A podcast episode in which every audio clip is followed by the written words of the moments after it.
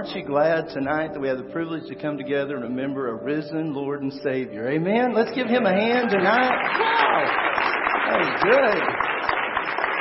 Man, look around and look at all your fellow church members and community folks. Just look around. Isn't this awesome to be able to get together on a Monday night and to be able to do this together? Look at our youth down here. All of our kiddos. Appreciate them. You would be seated. To take your Bibles tonight. Let's turn to the book of John. As you know, for the last uh, three Sunday mornings, we've been uh, we've been looking at a series that we entitled "Preparing Our Hearts for Easter." And as we prayed about and thought about this this uh, series, and then leading into um, Easter and the things surrounding that, we we kind of came up with this idea. Well, what if we prepare our hearts for Easter, not only looking at those topics that we did on Sunday morning, but what if we transition that into the seven days leading up to that, and really take a concerted effort to truly prepare our hearts for Easter. What would that look like? And we came up with this this statement about what we're going to be doing with these last 24 hours. And I wish I had that James Earl Jones voice right here to be able to read that, you know. But this is the way we've been promoted. The 24 hours leading up to Jesus' crucifixion are filled with intrigue, mystery, and suspense like Hollywood is yet to produce. But these 24 hours tell more than a story. They frame for us the very actions we should strive to emulate as we face many of the same issues in our life Jesus faced in his last 24 hours. What I try to communicate as we prepare to go into this week is I don't want us just to look at these events that happened in the 24 hours leading up to Jesus' crucifixion from a historical standpoint. It's my desire to take these events and not only understand them in the context of those last 24 hours, but for you and I to extract from those events what should be our application. What should we put into practice in our life as we go through the things that we go through, just like Jesus was facing some things in his, in his life, so that we truly are preparing our hearts for Easter to be able to experience the resurrection Sunday like we never have before. So tonight we're going to be in John chapter 13. We're going to travel into the upper room. It's there that we're going to observe Jesus washing the disciples' feet, and we're going to focus in on the practical application from that event of how that you and I can cultivate a servant's heart. So Sunday morning we looked at the events that surrounding that was surrounding Jesus' entry into Jerusalem on that inaugural uh, Palm Sunday. And then if you took the Gospels and you took all four of them and you looked and you went back and forth, you would put together a chronological understanding of what happened following Jesus' exit from Jerusalem on that Sunday of Palm Sunday until we enter into the upper room where we are tonight. And if you were to do that, you would find that on Monday, Jesus returned back to Jerusalem but it's on his journey from where he was staying to Jerusalem that he curses a fig tree because that fig tree was not bearing any fruit. When he goes into Jerusalem, it's there for the second time that he cleanses the temple from all of the money changers and the, the debacle of what the religious structure was doing in his father's house. He leaves Jerusalem. Then on Tuesday, he returns back to Jerusalem. And on the way to Jerusalem, he passes that same fig tree that he had cursed that is now withered and he uses it as an opportunity to teach on faith. Then he enters back into the temple and there he, he preaches and he teaches and he calls out the religious leaders of that day and he shows what, how that they're not doing things the right way and they're not truly living what they are promoting. He then, he leaves Jerusalem and he goes to the Mount of Olives and there he delivers the Olivet Discourse that talks so much about his second coming and when he'll be returning in all the power and the glory as the King of Kings and the Lord of Lords. And while he's doing that, we find that Judas is now meeting with the Sanhedrin. He's meeting with those religious leaders that Jesus has called out that day, and they are talking to Judas about betraying him. When you look for Wednesday in the Gospels, you find that we don't have any record of what Jesus did on Wednesday, but then we move into Thursday.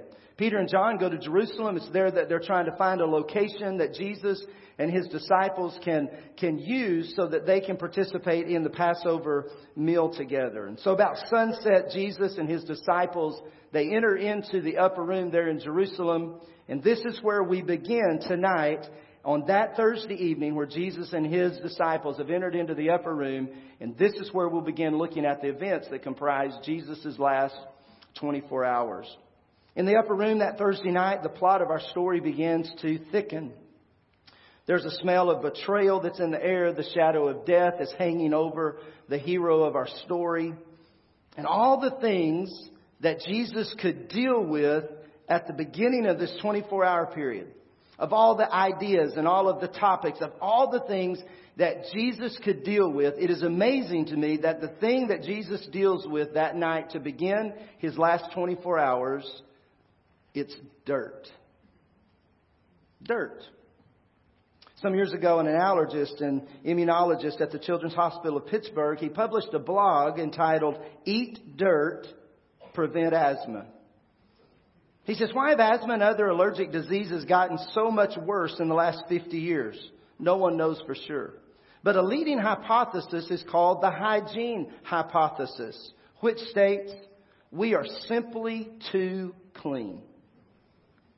It isn't the lack of exposure, what he writes there. It isn't the lack of exposure to microorganisms that cause infections that is our problem. But it's the lack of exposure to harmless bacteria and fungi, particularly those that live in the ground. Studies clearly show that growing up on a farm is protective against allergies and that the more rural the environment, the better your, uh, your immune system reacts to disease. So, he goes on to say, if you want to avoid asthma and allergies and etc., eat dirt. Man, isn't that something about that? he got paid a lot of money to be able to do that. Now, the dirt that Jesus is dealing with on this and Thursday night in the upper room, he's not dealing with and he's not advocating eating dirt. But what he's about to do is to do something that no self-respecting Jew, no self-respecting Gentile would ever do unless they find themselves on the lowest rung of the social ladder and that he is about to wash the dirt off of his disciples' feet. Begin reading with me in John chapter 13 and verse 3 about this story. It says, Jesus, knowing that the Father had given all things into his hands and that he had come forth from God and was going back to God, he got up from supper does anybody have a star or an asterisk right there in that passage of Scripture? What that is saying is that in the original language, in the original Koine Greek, that was a present tense statement. Jesus immediately, present tense, began to do this action. But because this is a past tense story for us, then we are, the translators put it in a past tense context from that. It's not that it didn't happen. They're just helping us understand emphatically the, the, the, uh, the author of this book, ultimately the Holy Spirit, he wants us to understand this is something that was happening present tense in the middle of this supper. So, Jesus got up from supper and laid aside his garments, and taking a towel, he girded himself. Then he poured water into the basin and began to wash the disciples' feet and to wipe them with the towel with which he was girded. When I think about this passage of scripture, I can't help but think about how we as Americans, we spend thousands and thousands, if not millions of dollars on manicures and, and pedicures, on going to nice restaurants, on going to resorts that really go the extra mile of really taking good care of us. Why do we do that? I submit to you it's because we enjoy being served. We enjoy other people doing things for us. We enjoy other people paying attention to the details and making us feel pampered and to make us feel special. And because of that trait and because of something that we enjoy, if we're not careful, we're going to be a lot like the crowds that were gathered in Jerusalem and lining the streets of Jesus' triumphal entry into Jerusalem on Palm Sunday. They were lining the streets. They were taking their coats and they were throwing them out in front of Jesus. They were taking the palm branches and they were waving them and putting before him for him to be able to walk on because they understood or they believed that he was going to fulfill an agenda that they had. But once it was revealed to them that he was not going to fulfill the agenda that they had, they suddenly turned on him and began to go the opposite direction. And I don't know but why that's not some, why so many Christians struggle with Christianity today. They like the idea of salvation. They like the idea of going to heaven. But when it comes to this agenda that Jesus has, that you've got to work, that, that, that you've got to serve, that you've got to put into action these spiritual gifts that you've been given, suddenly we want to find another church that doesn't require so much of us. Suddenly we want to find another opportunity. Maybe even we walk away from following God at all because it's just too much work. I just want to be pampered a little bit. I put in a full day. I pull in a lot of work. And when I come home, I don't want to do a lot of stuff. I just want somebody to take care of me. But I want you to understand tonight, as I look at this passage of Scripture, and as we look at the totality of the Bible, Jesus' agenda for every Christian is to have a servant's heart. And it's not just to have a servant's heart, but it's to have one that produces action. And, and, and, and oftentimes it doesn't fit our agenda. And oftentimes it doesn't fit what we want to do. We don't want to necessarily do that serving. We don't necessarily want to be involved in all this. But it does not change the fact that Jesus' agenda for every Christian is to have a servant's heart. And that servant heart is to be one that produces action. So remember, the reason we're studying Jesus' last 24 is we're trying to make a practical application from the example that Jesus gives us as he's nearing his crucifixion where he pays the ultimate price for our salvation. So tonight the practical application is, and what I want us to get from studying this event of the washing of the disciples' feet is, I want us to cultivate a servant's heart tonight. And I see in here three steps that I must take, that we must take if we're going to cultivate a servant's heart as exemplified by Jesus in the upper room. So step number one that I must take to cultivate a servant's heart is, I must teach myself to notice the needs of others. I must teach myself to notice the needs of others. Look at verse 3 again in John chapter 13. Jesus, knowing that the Father had given all things into his hands, and that he had come forth from God and was going back to God, got up from the supper, laid aside his garments, and taking a towel, he girded himself. Here we have a classic oxymoron. Listen to what that says. Jesus knows he is God. He knows that he is from God and he knows that he is returning to God. If there was anyone that had the right to be served, if there was anyone that had the right to bark orders, if there was anyone that had the right to snap his fingers, and when he snapped his fingers, everybody was to jump up and do exactly what he wanted them to do, it would be Jesus. But it says in this passage of Scripture, instead of barking orders and giving commands, he prepares himself to wash the smelly filthy, dirty feet of his disciples.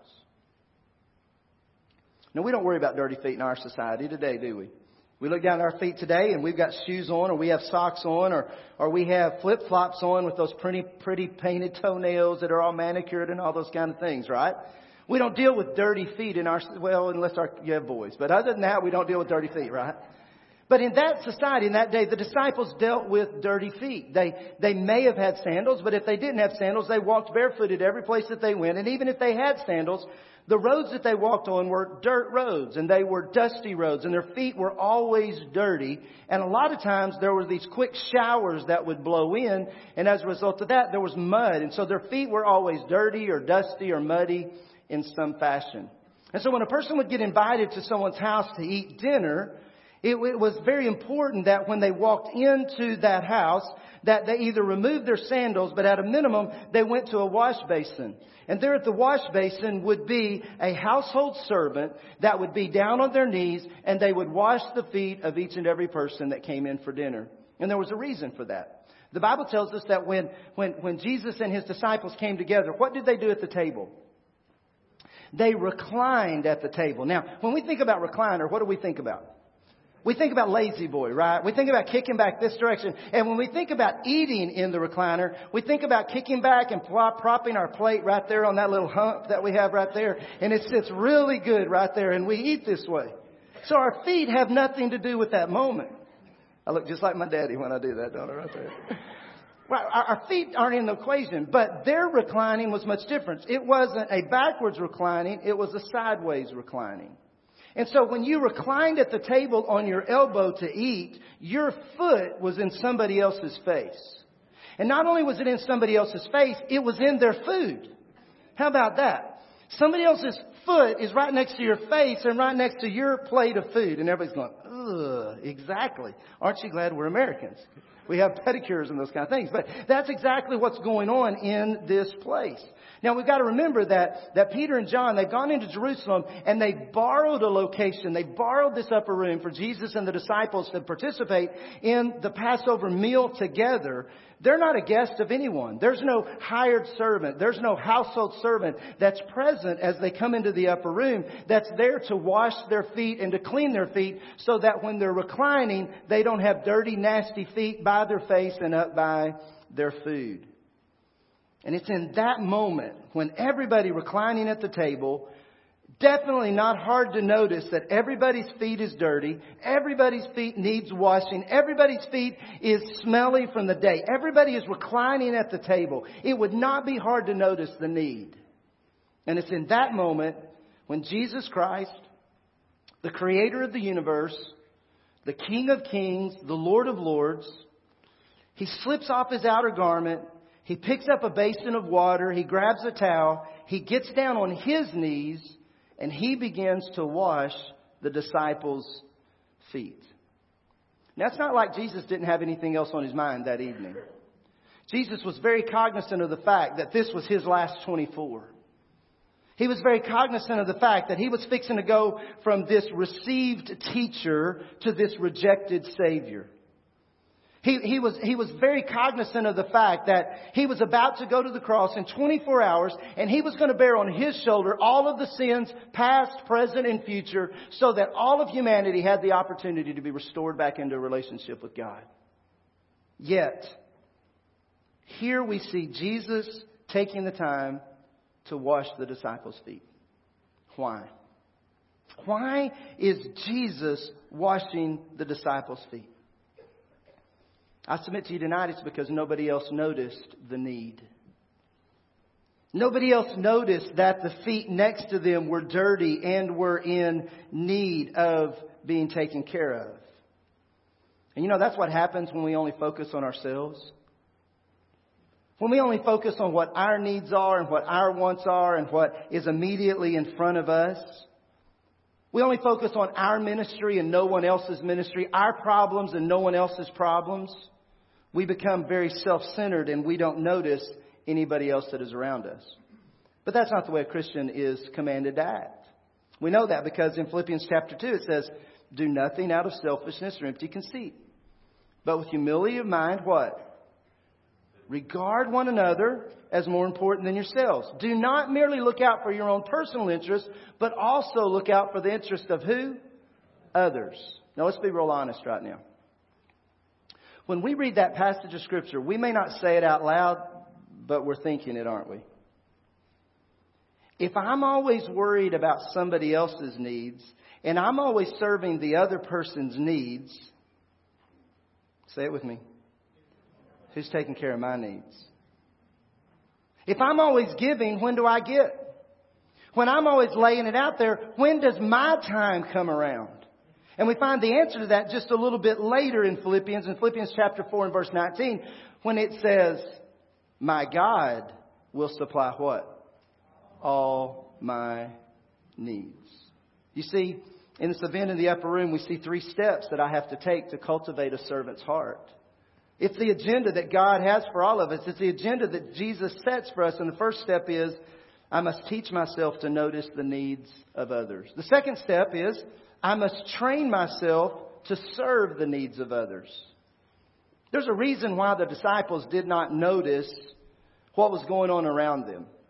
There was a reason that Jesus is the only one that notices the dirty feet that are up in his face and next to his food.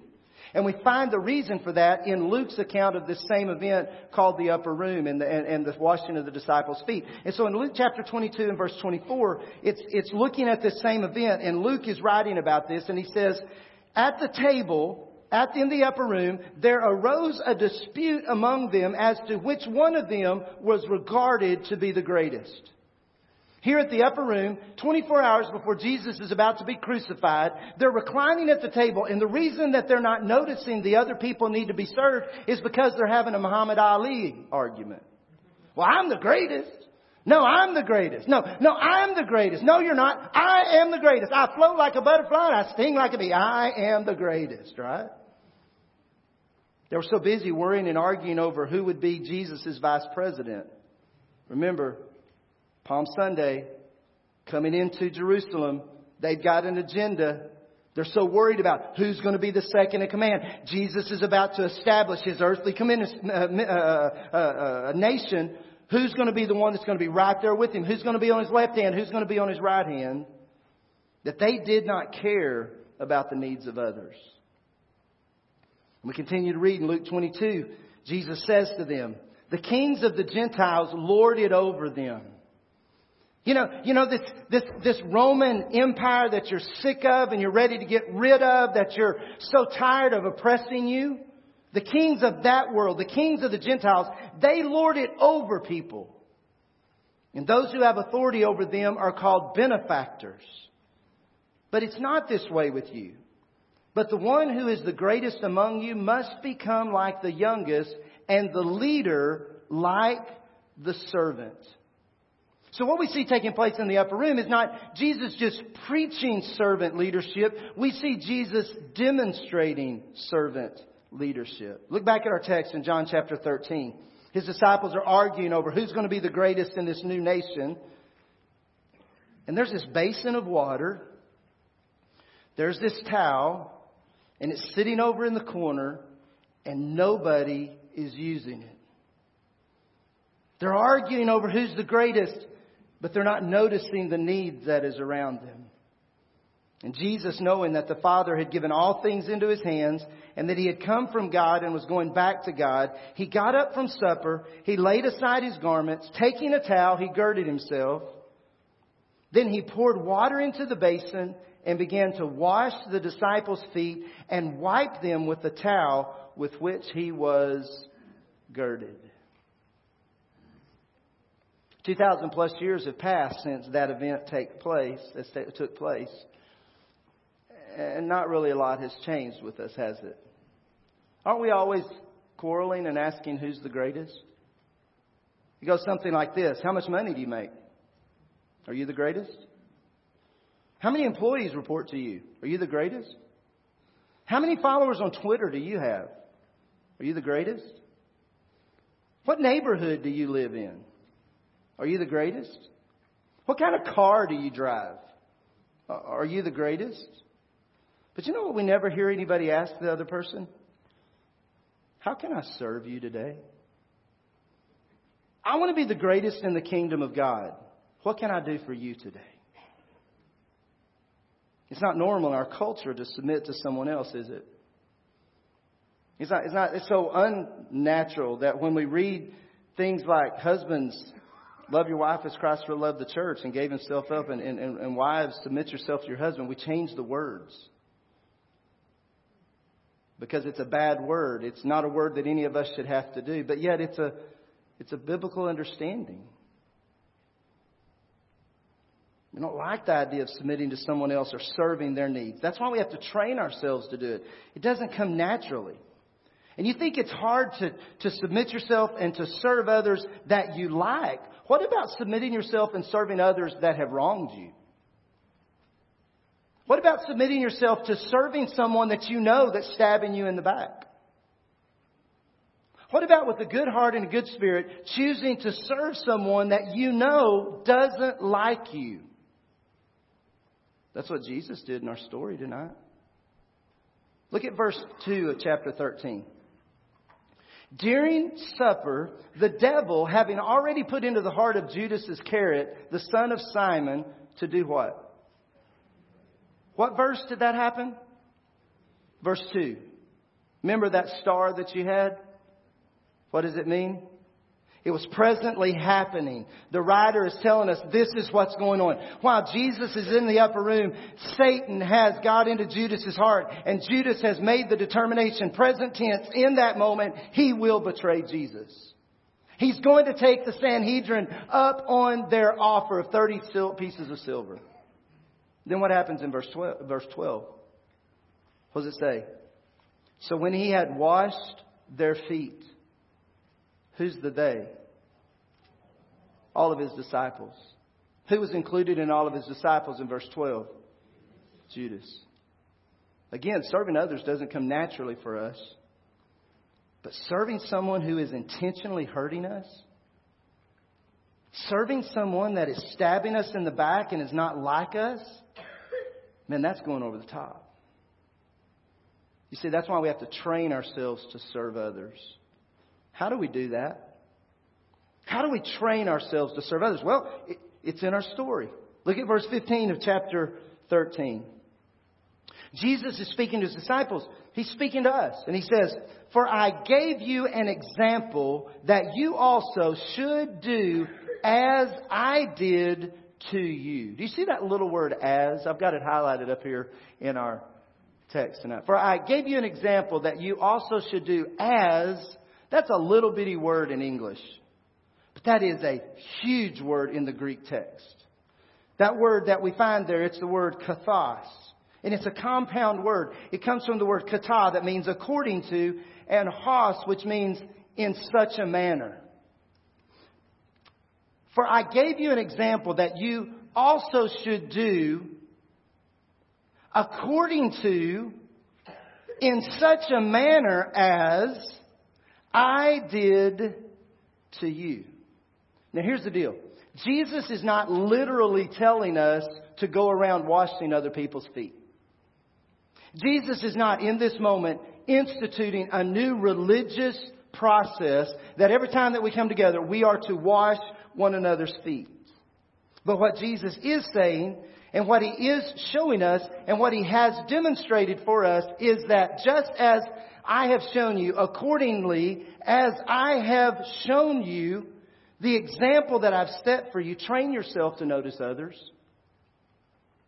Just as you've seen me act in the upper room, train yourself to think of others. Just as you've seen me put into practice what I've been telling you for the last three and a half years to be great in my kingdom, you need to do. Train yourself to serve others. Just as you have seen me do it, just do it. Cultivate a heart of service. Train yourself to never think doing something for someone else is below your dignity. Train yourself to understand doing something for others is never below your pay grade. Train yourself to understand that there is nothing that you can do for others that is too distasteful and it is too inconvenient because the King of Kings and the Lord of Lords noticed that there was a need, and I took off my outer garment, and I picked up the towel, and I took care of what the need was in the moment. Three steps we must take to live counterculturally, to cultivate a servant's heart. Number one, I must teach myself to notice the needs of others. Number two, I must train myself to serve the needs of others. And number three, this is very important tonight. The other two will not happen until we get number three.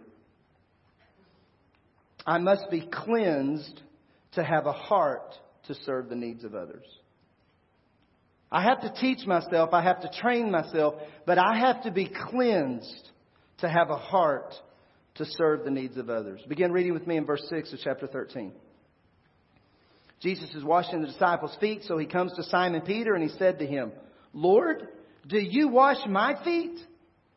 And Jesus answered and said to him, What I do you do not realize now but you will understand hereafter.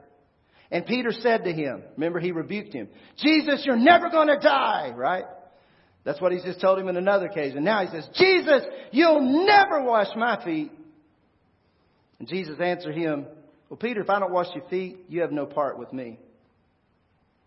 And Jesus is like, I mean, Peter's like, okay, let's get out the bathtub and the rubber ducky and let's just get it all over us right here, right now. You know, let's don't stop at everything. Let's just wash every part of my body right here. Everything. I want to have lots to do with you, Jesus. And here in verse 10, Jesus makes the key statement that answers a lot of questions surrounding Jesus' last 24. He brings his whole story into harmony here in verse 10. Jesus, wash all of me. Jesus, wash every single bit of me. And Jesus said to him, He who is bathed needs only to wash his feet, but is completely clean. You are clean, but not all of you. Now there's two different words that's used in this text that deals with this idea of washing. Look at it there in verse 10. Jesus said to him, He who has bathed. It's the word luo. Luo is the idea of bathing your entire body. It's taking a complete bath, every part of your body being washed away. And Jesus says to him, He who has luod, who, who has been bathed, all of his body has been bathed, needs only to do what? Wash. Nipto is the word that's used there. Nipto is the idea of only washing a part of your body. Maybe washing your face or washing your hands or washing your feet. And what we realize as we take this journey through this whole passage and we come here to verse 10, Jesus is using this physical illustration of the washing of the feet to give us a spiritual insight to the washing of our hearts. There's two kinds of cleansing that's necessary if we're going to cultivate a heart of service. And if these washings do not take place, we will not cultivate a heart of service. The first washing that he talks about in this passage of Scripture, it's the bath of salvation. The bath of salvation. Jesus said to him, He who has bathed, he that has participated in the bath, the total cleansing, the bath of salvation, needs only to nipto, needs only to have a portion of his body washed. Because he's completely clean. You're clean, but not all of you are clean.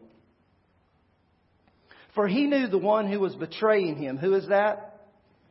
Listen to it again. He who is bathed needs only to wash his feet, but is completely clean. And you are clean, but not all of you. For he knew the one who was betraying him. For this reason he said, not all of you are clean. I have people ask me every Easter season, was Judas saved? No. Did Judas go to heaven? No. Based on what? That passage of scripture right there. It's very clear. He who has been completely washed with the bath of salvation needs only to wash a little bit of their body at times. But they're completely clean. They're totally saved. You're clean, Peter, you're clean, but not all of you are. For he knew the one who was betraying him. For this reason he said, Not all of you are clean. You see, Romans 10 9 says, we have to confess with our mouth the Lord Jesus Christ. We have to believe in our heart that God raised him from the dead. See, that's why Easter is so important.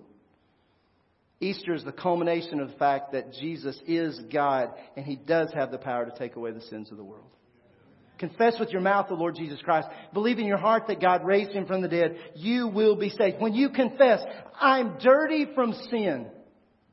I realize that all sin and fall short of the glory of God. For there's none righteous, no not one. I am a dirty sinner in need of a salvation bath. That's when your sins are washed away. That's why the Bible says in Titus 3:5, He saved us, not on the basis of our deeds. You see, some of you are here tonight and you're like, Judas, you're not bathed in salvation because you think you have to do something for your salvation. And that passage right here says, He saved us not on the basis of our deeds, which we have done in righteousness, but according to His mercy, by the what?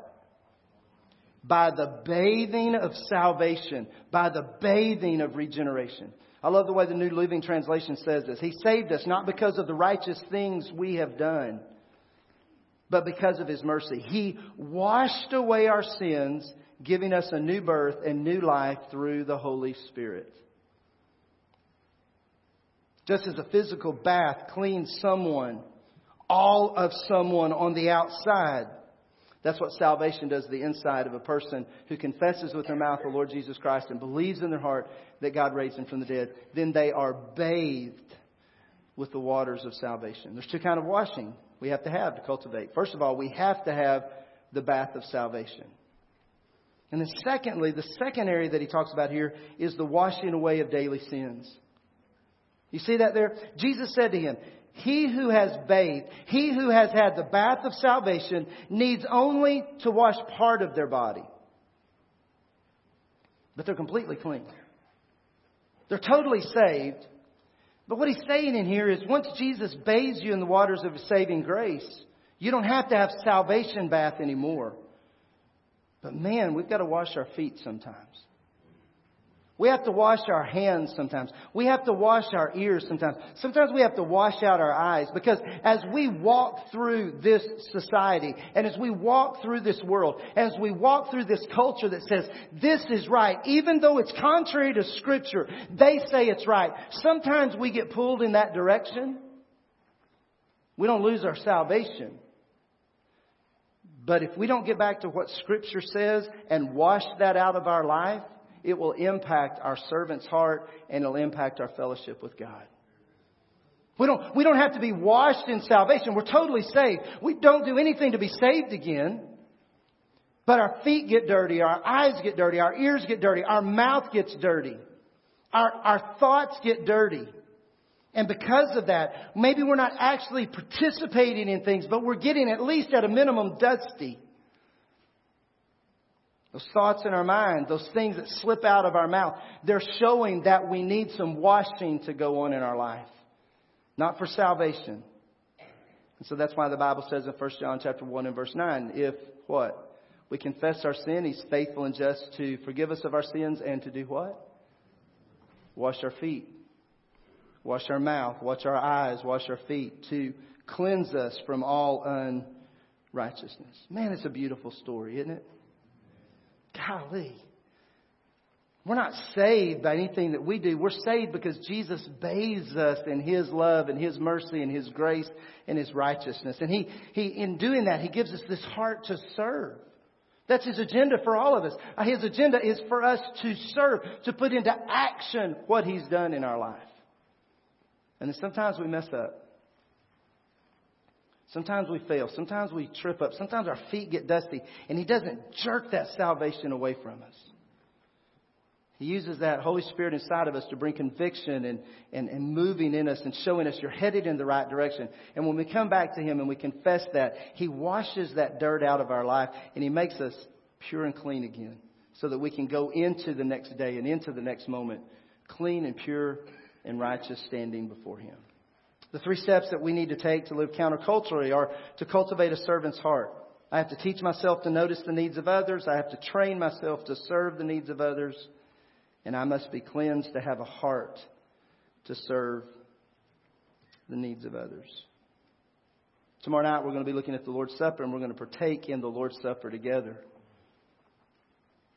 But before Jesus moves into the institution of this new covenant I give to you in my blood and in my body. He says, My people are going to have a, a servant's heart. It's going to have to be cultivated in them, it's going to have to be developed in them, but, but that, not for salvation, but that's what takes place before you enter into this memorial of a covenant relationship. So I can't help but say, if we're preparing our hearts for Easter, shouldn't we evaluate how we're serving others in our life? What was happening around the, the table that night when the disciples weren't serving each other? They were arguing. Good. I wonder if there's arguments that are taking place between husbands and wives because we've stopped noticing each other's needs. I'm the greatest. I'm the most important one. I, am the one that needs my needs met first. I wonder if there's some arguments that's taking place between parents and kids. I wonder if there's some struggles that's happening at work because we've determined I'm just not going to do that. And we stop noticing how that God says, do nothing out of selfishness or empty conceit, but with humility of mind, regard one another as more important than yourself. Tomorrow night on the Golf Channel, there's an interview that's going to be happening with George W. Bush, former president. And in that interview, a question is asked What is it about politics that brings out the best and worst in us? And he said, Well, the best part of politics is serving. Can I say, if that question was asked to Jesus, what is it about Christianity that brings out the best and worst in us? I don't know what Jesus would answer the same way. The best part about Christianity is serving others. Whether we do it or not is what brings out the best and the worst in all of us. So tonight I'm just going to ask you to bow your heads. We're, we're preparing our hearts for Easter. We're, We're looking at the upper room and this event that's happening in Jesus' last 24 hours. We're preparing our hearts to be able to come on Sunday and celebrate the resurrection of our Lord and Savior. To celebrate the fact that Jesus paid it all. And to prepare our hearts, I wonder if we look and say, do I have any issues in any of my relationships right now? And if the answer is yes, then would we say, Am I demonstrating a servant's heart in doing that relationship? You're the only one that can answer that. You're the only one that can deal with that. You're the only one that can take action, positive or negatively. But we're preparing our hearts for Easter. We're looking at these last 24 events, not just to gain historical knowledge, but to make practical application. If Jesus' agenda is for me to serve others, is that what I'm doing? Is that what I'm doing or not? And so, to kind of wrap up our time tonight, we're going to sing Jesus Paid It All. All to Him I freely give. Sin had left a crimson stain, and He washed it white as snow. And the one that washed it white as snow was the one that noticed the needs of others, took off his outer garment, girded himself with a towel, got down on his knees with a basin of water, and he washed and served other people before he served himself.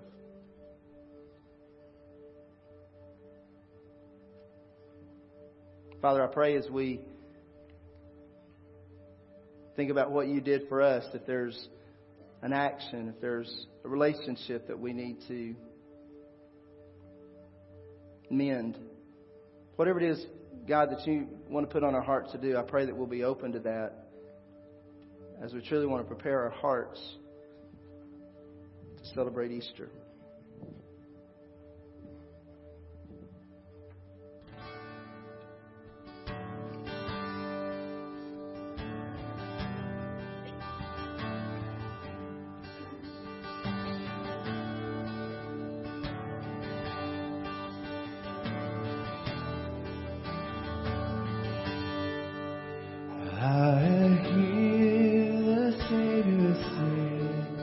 Thy strength indeed is small. Child of weakness, watch and pray. Find in me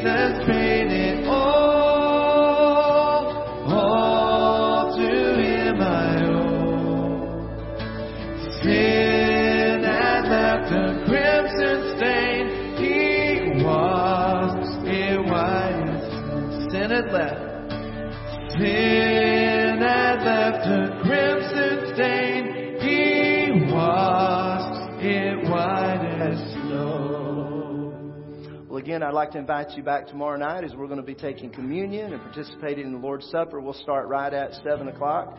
And so if you could join us, we'd love for you to be able to do that.